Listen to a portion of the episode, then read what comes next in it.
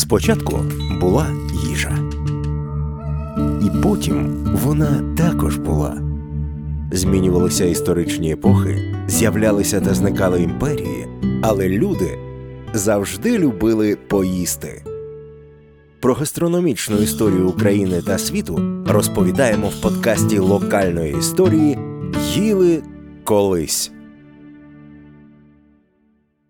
Вітаю всіх, хто нас слухає. Це черговий випуск подкасту локальної історії Їли колись. В ньому ми розповідаємо про історію їжі та все, що з нею пов'язано.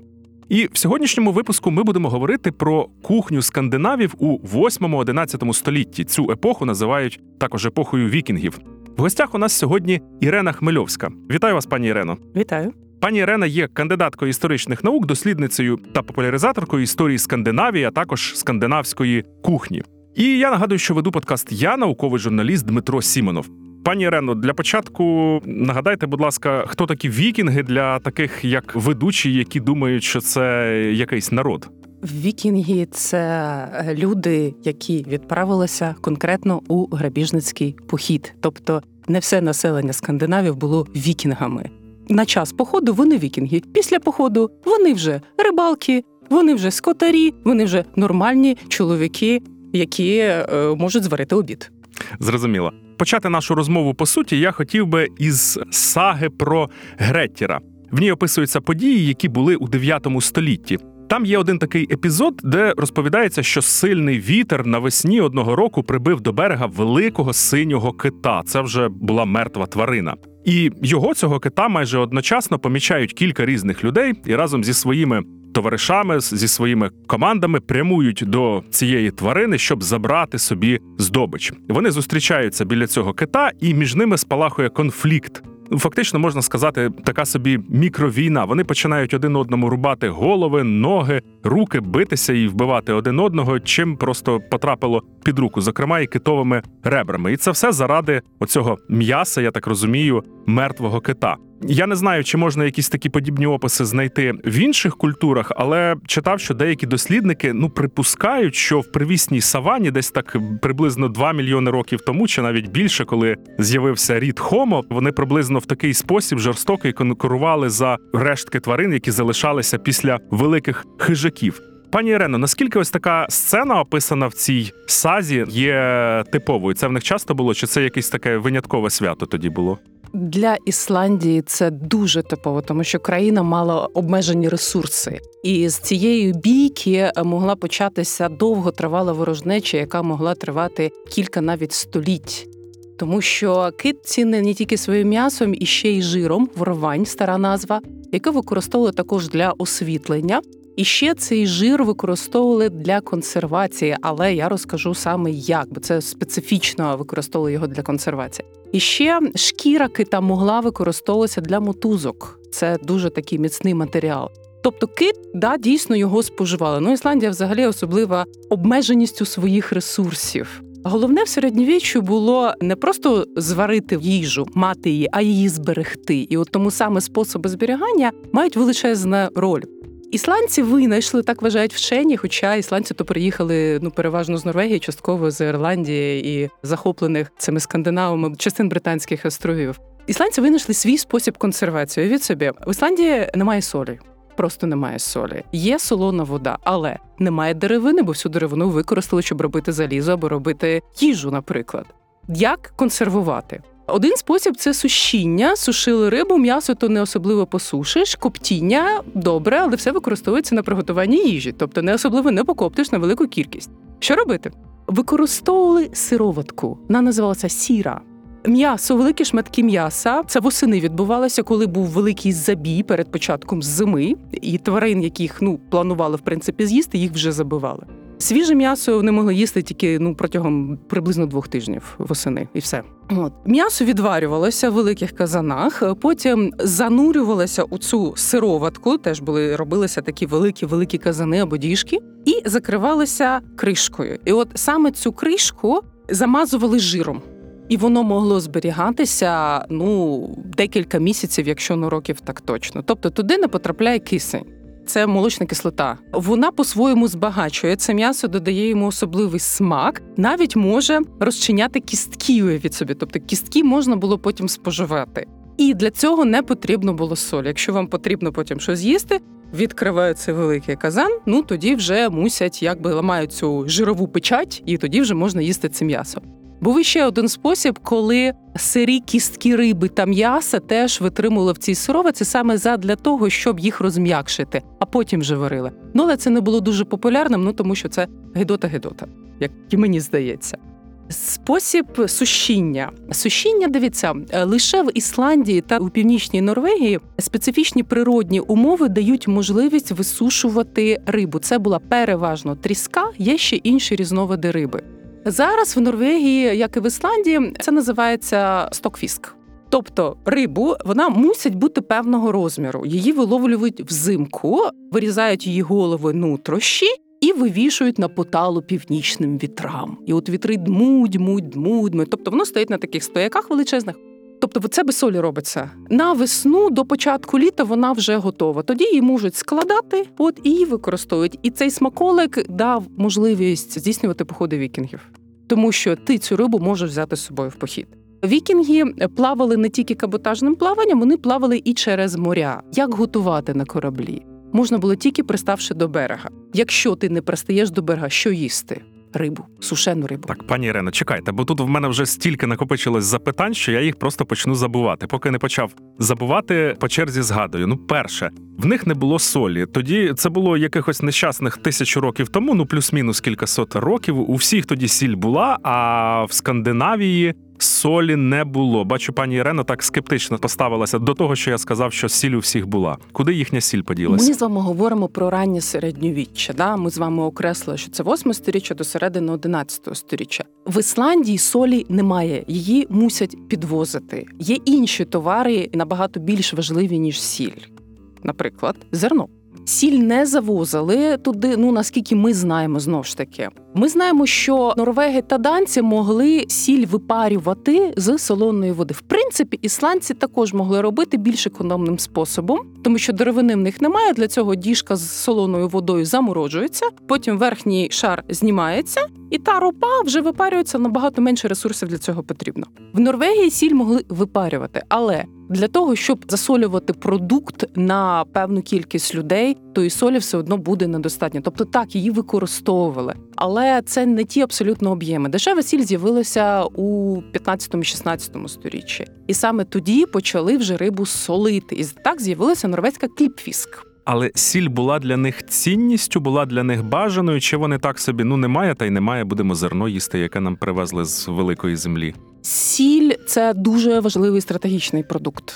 Вона важлива для зберігання продуктів, але без неї можна вижити. Тобто є інші способи зберігання їжі. Сіль ісландці робили ще одним цікавим способом. Називається це чорна сіль. Якщо ви ніколи не пробували, м, дуже раджу, надзвичайний спосіб, але пожежонебезпечний, попереджаю зразу.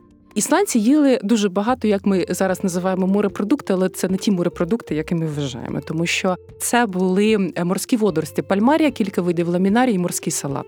І от ці водорості засвідчена торгівля цими водоростями ще в часи середньовіччя, тобто ми знаємо, що їх продавали. Навіть за ісландськими законами можна було споживати водорості на чужих землях. От знайшов і зразу з'їв. Тобто водорості були достатньо відомі. Що вони з ними робили? Водорості збиралися, сушилися, а потім спалювалися. І оцей попіл він дійсно солоний, він йодований. І ним можна було посипати їжу. Відсутність солі навіть довела нещасних ісландців, ну можливо, вони і щасливі. Пізніші часи, тобто ми вже говоримо вже розвинути середньовіччя, вже новий час до відмови від сиру, тому що сир все-таки потребує солі. А умови погіршуються, все менше і менше підвоз продуктів. І вони просто переключилися вже на власні ресурси. Вони почали замість сиру, який треба все таки підсолювати, робити. Вони й робили, переключилися більше на скір. Пробували колись скір. Я не те, що не пробував, я навіть не чув про вже нього. продається в магазині. Мені вже реконструктори повідомили.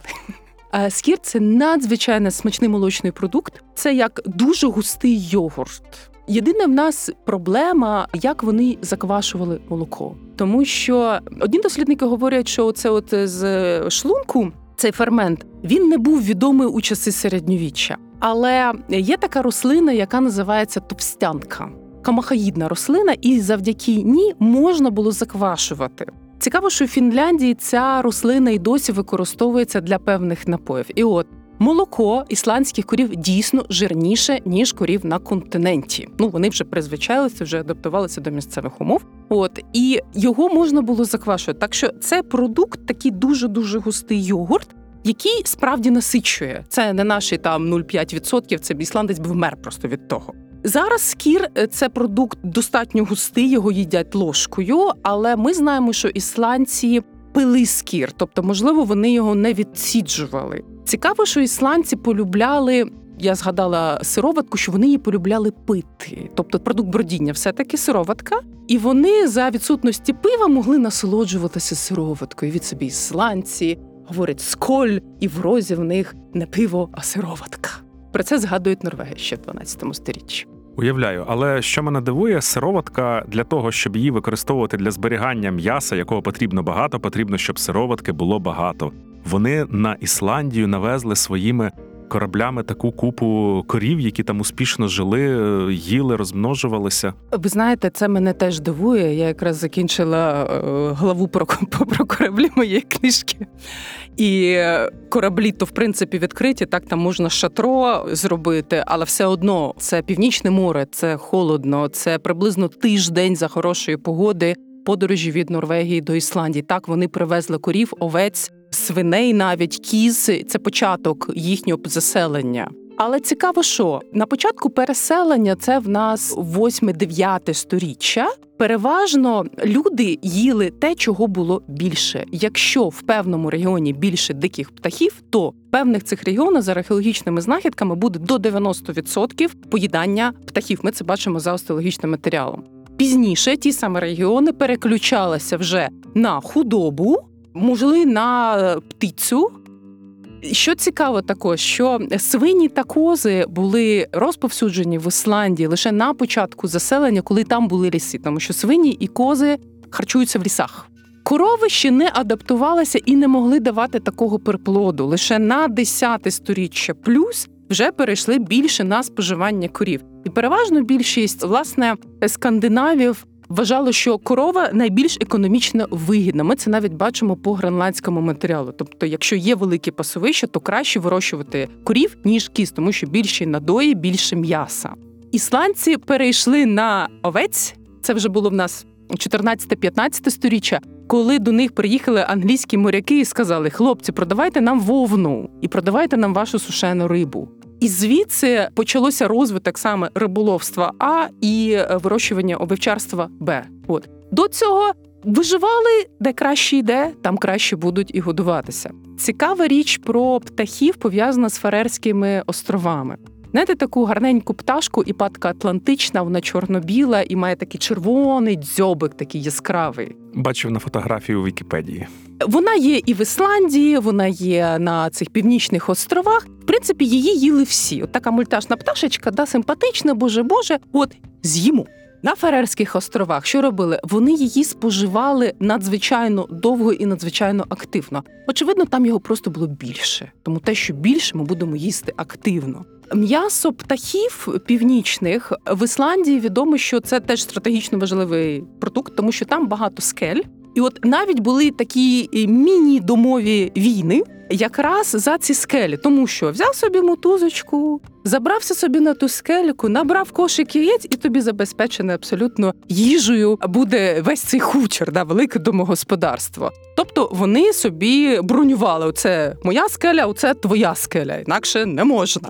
От продукти, які легко доступні, вони дуже сильно контролювалися. Наскільки відомо, не лише мені, вікінги були настільки відважними і настільки любили подорожувати, що вони колонізували не лише Ісландію, не лише Гренландію, про яку треба буде окремо поговорити, але вони навіть дісталися до американського континенту. Ну, принаймні, точно відомо, що вони були на острові Ньюфаундленд. Що там відбувається з їхнім харчуванням? Чи стикаються вони там з якимись продуктами, які для них нові і цікаві, або чи стикаються вони там з браком якихось звичних для себе продуктів? Наскільки я знаю археологічні розкопки, то вони на американському континенті не прожили довго. Вони там прожили кілька років, кілька зимівель і повернулися до своєї Гренландії. Тому що Гренландія це нам здається зараз далеко страшно, страшно, холодно, холодно. Ні, це знаєте, клондайк насправді, тому що там є моржі, є тюлені. Тюлені це мотузки для кораблів. Це мотузки для всього абсолютно. Вони дуже міцні, і мотузки потрібні для кораблеплавання. Моржове ікло страшенно дорого продається в Європах. І гренландці там собі спокійно сиділи, полювали на тих моржів. Причому у них були ці особливі способи полювання, відмінні від полювання місцевих інуїтів. І якби не похолодання, а через похолодання цей самий гренландський тюлень, бо їх там є кілька різновидів, він змінив свою міграцію і перестав там активно плавати. Гренландці або ну скоріше за все поїхали з Гренландії. Можливо, там якісь були сутички з аноїтами. Ми бачимо дуже багато залишених поселень, але жили вони там надзвичайно добре. Цікаво, що в єпископстві в Гренландії була навіть система ірігації. Уявіть собі, ірігації для того, щоб нагодувати своїх корів. Тобто вони поливали ґрунт, щоб гарно росла трава. Корови в них були, е, кози ми знаємо, що були свині, якщо і були, то дуже швидко вимерли. Але ми знаємо, що крім тюленятини та китятини, які вони активно споживали, причому знову ж таки різниця достатньо сильно, де вони більше чого споживали. Найбільшим спаколиком було знаєте що? Ні, звісно, не знаю. Каша. Каша. Каша Тільки не кажіть, що перлова або манна. перлова. Ми не знаємо насправді, яка каша, але найбільш популярна злакова культура часів середньовіччя в Північній Європі це саме ячмінь. І каша це найбільш економічно вигідний продукт споживання. Якщо хліб могли робити, але лише багаті Данія, наприклад, Швеція, Південна Норвегія його робили ну більш-менш регулярно, і то то був не квасний хліб, а пісні коржики. Могли використовувати пшеничну муку, наприклад, то більш бідна Ісландія, і я думаю, що Гренландія також би все-таки вони там не вирощували зернові. Вони використовували все-таки ячмінь і його варили саме. Бо тому, що зробити хліб треба молоти, і буде певна втрата все-таки кількості зерна. Буде втрата в будь-якому випадку. От, а кашу наварив собі на молодці. Є чудовий опис в одній з гренландських саг про те, як ворожку спеціально запросили на хутір брат Тахліт, щоб вона поспілкувалася з духами, і щоб її задовольнити, їй зробили кашу на молодці. Уявіть собі, почесну гостю годують кашею на молодці. Потім її нагодували. Вона попросила серця всіх тварин, які є в обісті. Ну не всіх зразу, а по одному, ясне діло. Тому що серце це уособлення душі. От тоді вона змогла переночувати в обійсті і поспілкуватися з духами. Потім відповідала кожному на їхнє запитання. Треба буде перейняти собі практику і повірити, що каша, а особливо на молоці, це справді так смачно, як вважали тоді скандинави в епоху вікінгів, про яку ми сьогодні й говоримо. Але з Гренландією ви мене заінтригували. Наскільки я читав, а чого я тільки не читав, в тому числі і те, що не відповідає дійсності, що їхня колонія в Гренландії вона таки сильно залежала від е, кораблів, які приходили з великої землі. Були там якісь товари, якісь продукти, яким їх бракувало, яких в них не було. І занепад гренландської колонії він в тому числі і пов'язується з тим, що ось таке сполучення свого часу припинилося. Це не зовсім відповідає дійсності. Розкопки досі продовжуються, і дуже багато таких дуже наукових е, досліджень стосовно пилку, стосовно дендрохронології, стосовно дерев, які там росли, тварин, і це все активно активно продовжується, і навіть знаходять іще великі хутори, тому що було два поселення на півдні і північніше. Ми знаходимо у Санднес, наприклад, величезна ферма, вона дійсно дуже велика. Дійсно, будинки їхні не були великими, але мабуть, що вони їх і не потребували, де її особливо не було з чого. Але в них була достатня кількість їжі. Єдине, що могла бути проблема якраз з злаковими. Злакові це важливий продукт не тільки для каш, а для виробництва пива.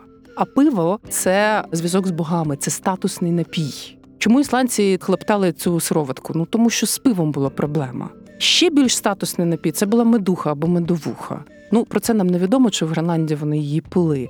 Але зварити пиво варили його три рази на рік. Ну, переважно звичайні, в принципі, люди. Це було, знаєте, час святкування, спілкування з предками, святкування з богами і з духами. Тобто, це не просто напитися, так Ну чому раптом тричі на рік? Якби ви сказали двічі під час е, весняного сонцестояння та осіннього, я би собі легко уявив, а тут тричі.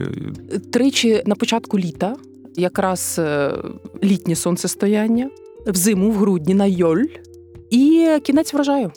Тобто закінчився це приблизно жовтень, збір врожаю, теж могли варити пиво, якраз відсвяткувати це. Я так розумію, що пиво це був їхній такий уявний та бажаний атрибут от потойбічного такого ідеалу. Там вони, коли потрапляють на той світ, вони там п'ють пиво. А вони там п'ють не тільки пиво, найкраще п'ють також цю медове вино, медухо. Цікаво, що мед навіть не споживали. Меду не було багато, це все мед диких бджіл, і його використовували якраз на виробництво цієї медухи. Лише найзаможніші конунги, ярли могли його споживати. Ну, якщо Ярл не був, наприклад, дуже таким впливовим заможним, щось там йому не повезло, ну не потвертило, він міг змішати келишок е, медухи з пивом, і ось тобі пиво перетворюється зразу на медуху. Е, Вони могли споживати і вино також. До речі, Одін пив вино в Вальгалі. Він не споживав нічого, не їв їжі, він пив вино. Єдине, що яке це було, воно це теж питання. Ми знаємо, що воно довозили до Скандинавії, але яке це було вино? Тобто воно часто прокисало, його часто для того, щоб його зберегти, його варили і виварювали, і перевага віддавалася саме насиченим цукром вином, грецьким вином, наприклад. Ну, ми не знаємо, чи грецькі довозили, але судячи з інших країн, то саме солодкі вина вони витриваліші. Їх в невеличких бочечках будуть перевозити, і знову ж таки з вином буде проблема завжди. Це не те вино, що ми зараз вважаємо за вино, не сухе, а дуже солодке і часто виварене. А повертаючись до самого початку нашої розмови про ту історію, де знаходять померлого кита і починають його ділити в такий ось зовсім не гуманістичний спосіб між собою, конкуруючи такі компанії. Але чи скандинави полювали на китів, чи вони ось лише задовольнялися тим, що природа, так би мовити, сама їм давала? Вони не знали гарпуна, вони не використовували гарпун.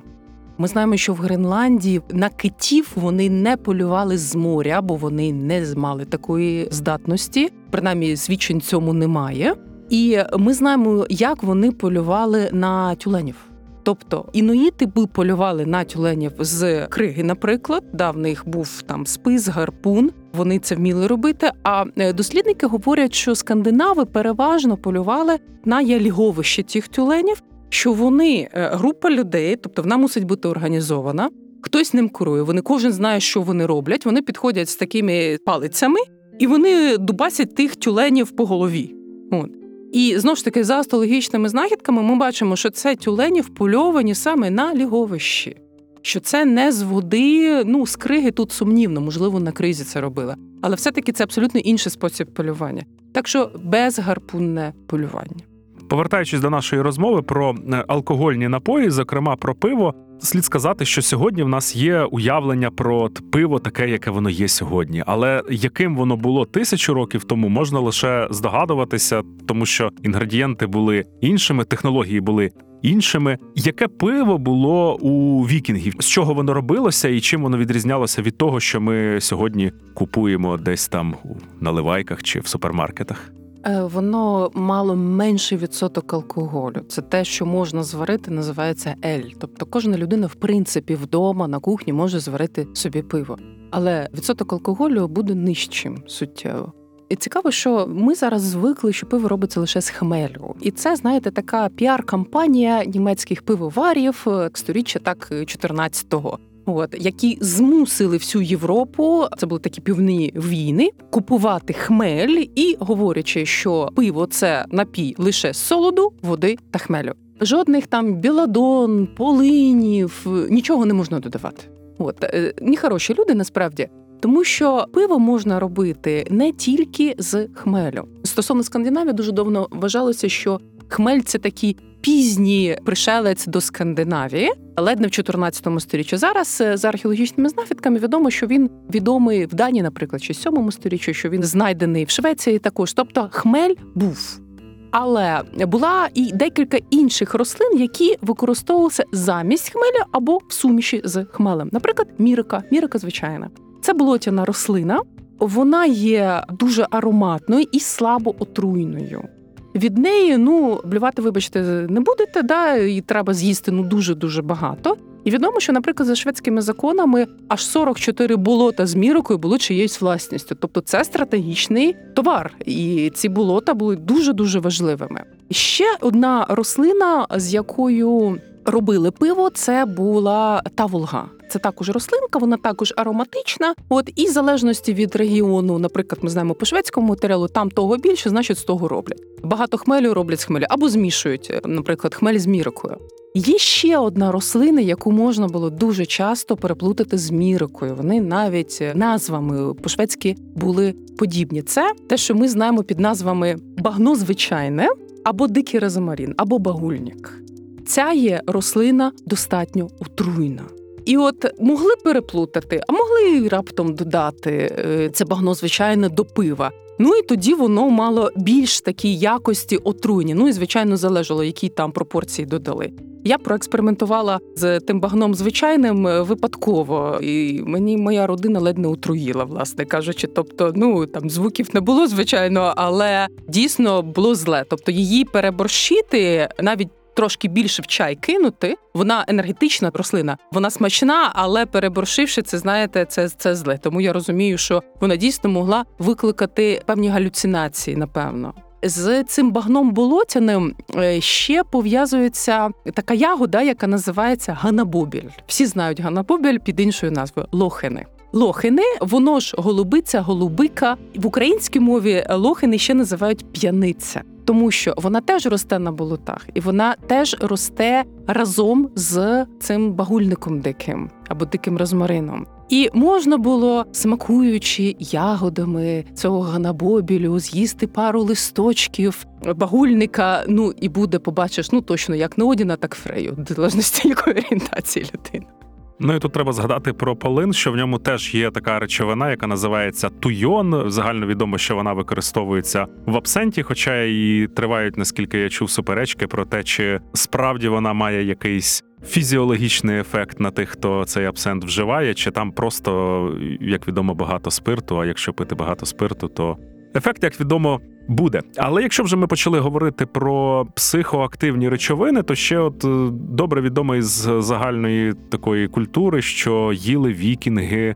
Мухомори. Наскільки це правда, і якщо справді їли, то навіщо вони це робили? Це загально відома така, знаєте, байка, і нам дуже хочеться, дуже дуже хочеться в це вірити. От Ну, бо мухомори красиві, чого ж їх не збирати? От вікінги збирали, дивіться, які сильні були. Це припущення зробили вчені шведські у 18 сторіччі. Припущення на основі відомого їм матеріалу здається з десь півночі Росії. Тобто вони знали, що там ті люди вживали мухомори. Вони припустили, що можливо. Тобто, це навіть припущення вчених 18 сторіччя воно не відповідає дійсності. Ми такого не бачимо ніде, жодних згадок е, абсолютно взагалі. Але я впевнений, що в культурі це все одно буде ще довго жити. Ось, попри те, що ви запевнили. Що це не відповідає дійсності. Ну і якщо вже бути зовсім точним, то треба сказати, що мухомори це така собі збірна солянка. Серед них, наскільки мені відомо, є види грибів, які абсолютно цілком нормальні їстівні гриби, і ще й мають такі гарні гастрономічні якості, а деякі так дійсно краще не їсти, якщо є така можливість їх. Не їсти, тому мухомор один від іншого відрізняється. Але гриби вони загалом е, як вони ставилися до грибів? Чи їли вони їх? Ви знаєте, це зараз для мене насправді питання, тому що по матеріалу археологічному ну я такого не зустрічала. Це не означає, що його не було. Зараз у норвезькій кухні в сучасній до грибів дуже таке достатньо скептичне ставлення. Тобто вони грибів ну дуже мало збирають і дуже мало їдять, але це таки це сучасна кухня. Тому, в принципі, ясно відповісти на це питання я не можу. Ну, в принципі, так би мали, бо їли вони, в принципі, бо їли вони все, що росло. Їли вони дуже багато різних рослин, які чомусь, на жаль, зараз в нас вийшли з ужитку. Наприклад. Наприклад, Ангеліка або Дягель. На що це хоча б схоже? Це зонтічні. В Україні він є, його правда мало. Я теж його знайшла, коріння знайшла. Надзвичайно ароматний смачний чай. Але скандинави їли не тільки підземну частину, ще й надземну частину, відварюючи і просто намазуючи масло. Їли її як ну таку от е, закуску, ну умовно кажучи. Городи з ангелікою або з дягілем були широко розповсюджені. Це королева або король скандинавських овочів разом з цибулею. Ну, цибулю не зрозуміло, яку саме цибулю вони споживали насправді. Тобто цибуля є, цибуля згадується ще в ронічних написах самих перших. От а Ангеліка згадується у городах і навіть захищали норвезькі закони, що хто забрався в город з Ангелікою цибулею, тому буде зле і штраф. Ви вже кілька разів згадали про те, що ви знайшли ту рослину, використали там якийсь той рецепт чи щось на зразок того. Ви навіщо це робите? Це у вас якесь наукове дослідження, експериментальна археологія, історія чи щось Ні, інше? я роблю гастрономічні майстер-класи. Це культурно-гастрономічні такі зустрічі, де я розповідаю про культуру, історію Скандинавії, і ми готуємо якесь блюдо. Люди приймають участь в приготуванні або декорації того чи іншого блюда. І нещодавно ми провели декілька норвезьких пікніків, де споживали суто популярні норвезькі зараз блюда. Так, так, так. Чекайте, рекламувати не будемо, але сам я собі якось знайду час, щоб обов'язково сходити і спробувати, що ж там їли скандинави у 8 та 11 столітті. Тут я дивлюся, в мене ще якісь є помітки, коли я готувався до нашої розмови. Тут дивні е, слова в мене записані. Це устриці. Я собі можу уявити. Ось цих вікінгів, таких бородатих у шоломах із такими рогами великими, і вони так і під шаблі їдять устриць. Чи це якось в них інакше виглядало? Воно виглядало інакше, бо були вони без рогатих шоломів. Це інше відповідає дійсності. Це ще один міф поруч із тими самими мухоморами. Це ще один міф. Дійсно знаходяться дійсно рогаті шоломи, але це бронзового віку, і скоріше за все це пов'язане з якимись жерчаскими функціями. Для війни вони не потрібні, і шоломи їх не були рогатими. Про устриці цікаво, що в Данії в бронзовому віці устриці їли. Потім чомусь ця практика забулася. Ми не знаємо чого. Пізніше ми не знаходимо. Коли скандинави починають завойовувати Англію, а це триває декілька сторіч, оселяються в Нортумбрії і їхня ну така місто, де їх було багато, це Йорк, Йорвік. Знаходять там на вулицях устриці. Дивіться. Устриці в Британії їли цей смаколик, цю традицію споживання устриць залишили римські легіони. Римські легіони пішли, а традиція лишилася. Єдине, що скандинави, ну як і англійці, вони устриць не їли сирими, вони їх відварювали. От сирими б вони їх точно не їли. Але були і низка інших молюсків річкових, які споживали. Тобто те, що рухається, те, що їстівне, будуть вживати. З сіллю ми вже з'ясували, був у них у 8-11 столітті, в той період, про який ми говоримо, дефіцит солі, тому вони спалювали морські водорості, отримували так звану чорну сіль. Єдине, що я забув уточнити, це чи залишилась в них хоча б в якомусь вигляді ось ця традиція на сьогодні. На сьогодні ні, і це стосується лише Ісландії, чорна сіль. Про інші країни ми не знаємо. Зараз є цікавий процес. Ісландська кухня повертається до своїх якби основ, до своєї історії. І дуже цікаво, що ісландські ресторани, які до цього продавали суші, ну з ісландською ж рибою, ну та, та все одно це суші будуть. Що зараз вони намагаються експериментувати з ісландською кухнею і відшуковувати оті от старі смаки. Вони, звичайно, будуть простіші, наприклад, смаки, бо ну країна не була настільки багато, але все одно це робить її особливою. Ну, сучасний світ настільки складний в певних своїх аспектах, що тут е, іноді просто мрієш знайти щось просте, наприклад, просту їжу. Але про що я хотів запитати, згадуючи про сіль, це про спеції. Адже коли в нас бракує солі, нам хочеться, щоб ну ця каша, яку ви як запевнили, була в них ну така вже дуже смачна і дуже високостатусна, щоб вона ну щось мала якусь таку перчинку. Чи були в них спеції? Е, були. Цікаво, що зараз модне слово орігано, взагалі тут травичка називається материнка. От вона надзвичайно ароматна, так її знаходять. Вона є. Коріандр знайшли лише в одній данській фортеці Фюркат, тобто це очевидно, був все таки імпорт, е, її не вирощували. Але була селера. Вона повсюди росте по узбережжях північного моря. Селеру активно використовували. Ну, цибулю не знаю, чи вважати спецію, чи все таки овочем. Потім фенхель. От Є реконструктори, які стверджують, що дійсно фенхель використовували і його додавали до каші. До каші ще додавали яблука, що надзвичайно пом'якшувала і присмачувала цей продукт.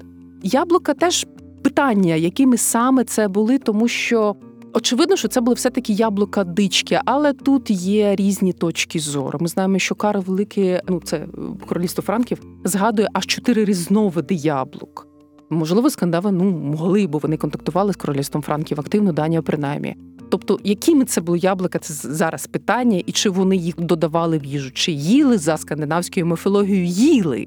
Ну, але можливо, яблука і дун відтворювали красу власниці. Вони були надзвичайно смачними і продовжували життя, тому повертали молодість. Якщо ми трошки згадаємо фрукти, наприклад, цікаво, що був тернослив. Наприклад, терносливи це різновид дикої сливи. Одна данська жіночка так полюбила терносливи, що її навіть поховали з шістьма кісточками терносливу у спеціальній такій коробочці. Цікаво, що потім в цій самій данській провінції саме цей різновид терносливу продовжував культивуватися. Вчені припускають, що якісь такі початки культивування можливо були. Чекайте, я знаю, що археологи, якщо б знайшли ось такі кісточки в похованні, вони б обов'язково мусили сказати, що це щось таке ритуальне, а не те, що вона любила ці ягоди А ми за, не за знаємо життя. це. Ми не знаємо. Дивіться, тут різні напрямки дослідження. Да? Можна зробити висновок про щось ритуальне, але нас же цікавлять кісточки. Значить, вони були, значить, дерева були. Пані Ірено, я сьогодні вже згадав кілька стереотипів, які у нас дуже поширені щодо вікінгів. Спробую зробити ще одну спробу. Є в них така м, страва, яка я не пам'ятаю, як вона називається, але це ферментована риба, якийсь продукт, який має ну дуже, скажімо так, специфічний. Аромат і специфічний смак, і навіть є відео на Ютубі. Хто захоче, знайде, подивиться, що буває з людьми, коли вони цю страву їдять. Чи має вона відношення до нашої сьогоднішньої теми розмови, чи це якісь теж легенди або пізніші нашарування? Стосовно епохи вікінгів, я не знаходила згадок, що сюрстрьомінг шведською, лютофіск е, норвезькою або граффіск, це інший різновид е, ще раз норвезькою, що воно використовувалося. Ми це не виключаємо, але поки що я не бачила. Цікаво, що вони могли ховати, тобто таким чином ферментувати масло. Масло в Скандинавії поважали, любили. Ну, клімат дозволяв його зберігати. Наприклад, південь Європи би їв олівкову олію. От масло там не зберігається, а північ їло якраз масло, бо є корови. От є масло. Єдине, що як його зберігати, бо потрібна сіль. Ну, якщо в інших там частинах Скандинавії так дійсно могли присолювати, скоріше за все, так воно і було. В Ісландії масло бродило. Таким його і їли ферментованим. А тепер скажіть, що ви теж ферментували, пробували і можете сказати, яке воно на смак. Знаєте, до того ще не дійшла, на жаль, але є дослідження істориків. Це був один з конгресів в Англії. І цей спосіб був відомий якраз кельтами також. Це називається таке болотяне масло. Вони замовляли спеціальний цей сфанговий мох, клали в такий, ну як туїсок з берести, і закопували в болото. Тобто воно там без доступу кисню може зберігатися роками. Ці е, винахідники, які вирішили нагодувати цілий конгрес тим маслом, ну довгий час якби думали, як на це відреагують, але дехто сказав, що це смачно, дехто сказав, що це е, гидота, і не подавайте мені ще. Але масло було їстівне, так чи інакше. Я думаю, що я би приєднався до другого табору і сказав би, що це щось не дуже вже специфічне. Коли ми говоримо про вікінгів, то це щось таке дуже далеке від нас в просторі і в часі, але ж ми чудово знаємо, що тут були культурні контакти, і в тому числі я припускаю, що вони якимось чином могли стосуватися і гастрономічної сфери. Чи є щось таке, що ми мається на увазі слов'яни тисячу років тому отримали звідти, або щось таке, чим ми поділилися, і що знайшло для себе там продовження? Якщо ми говоримо дуже широко про слов'ян, то безпосередніми сусідами данців були слов'яни, які розселилися якраз на Балтському узбережжі в 5-7 сторіччі. Слов'яни запозичили традиції кораблебудування, і наскільки я читала, то в культурі слов'ян була поширена вишня. В Скандинавів не була, але через ці контакти ну могло бути. Ще цікаві є знахідки у данських торгових містах. Це знахідки винограда та персиків. Не від слов'ян, очевидно, що, але це був все-таки імпорт, який був доступний у часи середньовіччя. Якщо ми говоримо про наші терени, то очевидно, що вони споживали тут те, що було, тому що сенсу не було з собою щось вести. Я хотів би запитати ще і про зелень, про яку ми не встигли поговорити. Чи було щось таке у скандинавів, що заміняло наші сьогоднішні салат, петрушку і таке інше? Петрушки якраз не знайшли. Але знаєте, миску з салатом тяжко прослідкувати археологічно. Можемо прослідкувати насіння і узнаємо, наприклад, що був цикорій, що споживали зелень саме цикорію. Ще шавлія, яглиця, звичайно, також використовували заради зелені, ароматичної зелені. Але цікаво, що кріп був, наприклад, лутига городя, ну то що називається лобода російською, крес-салат, цибуля ведмежа, то є черемша, чесникова трава, щавель, майоран, м'ята польова і навіть калачик і мальва. Уявіть собі. Нам звична зараз морква використовувалася, але це була не та яскраво помаранчева морква, яку ми знаємо зараз. Вона виглядала дещо блідо тоді. Вона була білою морквою. З капустою капустяні були, але і ми знаємо це по багатьох багатьох знахідках, і капустяні городи були. Але що це була за капуста? Використовували в Ісландії, країні, де менше все це буде рости, або не буде рости взагалі, наприклад, мокрець. Мокрець ісландці споживали в величезних кількостях. Він насичений вітаміном С, і їхня шкіра від того була білою і ніжною. Ще е, в періоди, якби так м, не до роду, бо все-таки там трошки ріс ячмінь, вони трошки сіяли льон. От як не як воно якось там до похолодання росло. Була така рослинка, вона є зараз колосняк піщаний, наприклад. Він в Україні також росте. І він ставав часто основою для каш. Єдине, що його не змішували з іншими рослинами взагалі. І ще такий король ісландських овочів це е, ісландський мох, який не мох, а лишайник. В'ятлагрос його називали. І особливо на сході Ісландії, там де гірські такі масиви, цілими величезними групами ісландці збиралися і в мішки там тиждень ночували в тих горах, збирали цей ісландський мох. З нього варили супи, жарили, парили, все, що завгодно з нього робили. Тобто, це була основа для якоїсь юшки.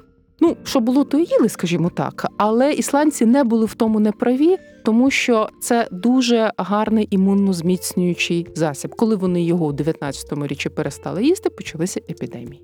І тут я згадав, що ми теж їмо цей ісландський мох, але не в юшках, не в супах, не в борщах, а якраз в пігулках, які час від часу доводиться купувати в аптеці, і вони, до речі, е, досить помічні. Якщо вже ви згадали про цикорій, він же Петрів Батіг, ну я не можу не запитати вас про каву. Те, що в них не було чаю, ну власне, ось такого чаю, і те, що в них не було кави, я, я гадаю, що це швидше за все так і було. Але можна робити напої із кореню цикорію, які подібні до кави. Їх також можна робити із дубових жолудів. Чи було щось подібне у вікінгів? Ми не знаємо, чи вони використовували коріння цикорію. Тобто теоретично так, але жодних доказів в нас немає. І в принципі, всі ті трави, чабер, наприклад, деревій, так вони скоріше за все використовуються в лікувальних цілях. Пили вони воду та молоко, як не дивно. Тобто свіже молоко так дійсно споживалося. Ще могли робити ягідне вино. У моїй улюбленій Ісландії, ну з ягодами теж невелика проблема. Там два з половиною види ягод. Гонобобль росте. Але є ще така цікава ягода, водянка називається, або ведмежа ягода, яке інші скандинавські країни кажуть, фе-фе-фе, ми це їсти не будемо. А ісландці робили з неї вино. І дивіться, єпископстві Скалгольд робили вино для причастя.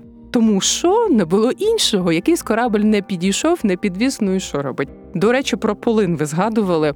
Полин використовувався для присмачування пергаменту, щоб миші не їли. Просто-напросто. І миші не їли пергамент менше. Добре, так і запишемо за підсумками нашої сьогоднішньої розмови, що пергамент у вікінгів був несмачним. І ми невпинно наближаємося до десерту, чим і буде закінчуватись наша сьогоднішня розмова. Чи любили солодке оці суворі чоловіки та жінки, які ми, як е, з'ясували, не ходили в таких е, рогатих шоломах, але все одно, я думаю, були суворими, тому що природа та клімат там відповідні. Вони любили, але не було що.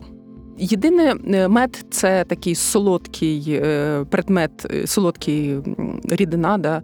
От його пили, могли використовувати різні, ну, наприклад, горіхи. Ми знаємо, що дуже багато в Данії їли волоських горіхів. Це також можна сприймати як десерт.